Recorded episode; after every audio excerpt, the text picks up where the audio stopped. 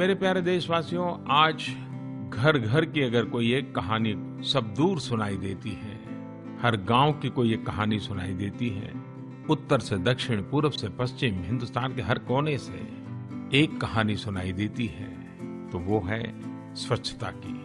हर व्यक्ति को, हर परिवार को, हर गाँव को स्वच्छता के संबंध में अपने सुखद अनुभव कहने का मन करता है, क्योंकि स्वच्छता का ये प्रयास सवा सौ करोड़ हिंदुस्तानियों का प्रयास है। परिणाम के मालिक भी सवा सौ करोड़ हिंदुस्तानी ही है।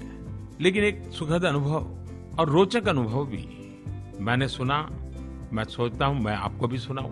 आप कल्पना करिए, विश्व का सबसे ऊँचा बैटलफील्ड जहाँ का तापमान शून्य से 50-60 डिग्री माइनस में चला जाता है। हवा में ऑक्सीजन भी नाम मात्र की होती है।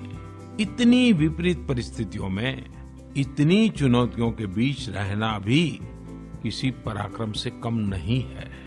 ऐसे विकट हालात में हमारे बहादुर जवान न सिर्फ़ सीना तान कर देश की सीमाओं की सुरक्षा कर रहे हैं, बल्कि वहाँ स्वच्छ सियाचिन अभियान भी चला रहे हैं। भारतीय सेना की इस अद्भुत प्रतिबद्धता के लिए मैं देशवासियों की ओर से उनकी सराहना करता हूँ, कृतज्ञता प्रकट करता हूँ। वहाँ इतनी ठंड है कि कुछ भी डिकम्पोज होना मुश्किल है।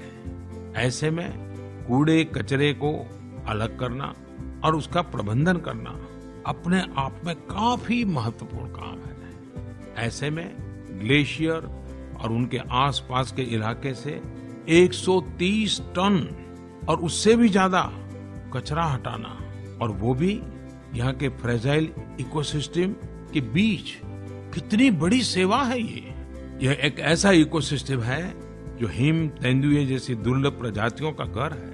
यहाँ आईबैक्स और ब्राउन बियर्स जैसे दुर्लभ जानवर भी रहते हैं। हम सब जानते हैं कि यह सियाचिन एक ऐसा ग्लेशियर है जो नदियों और स्वच्छ पानी का स्रोत है। इसलिए यहाँ स्वच्छता अभियान चलाने का मतलब है उन लोगों के लिए स्वच्छ जल सुनिश्चित करना जो निचले इलाकों में रहते हैं। साथ ही नुब्रा और शोक जैसी नदियों के पानी का उपयोग करते हैं।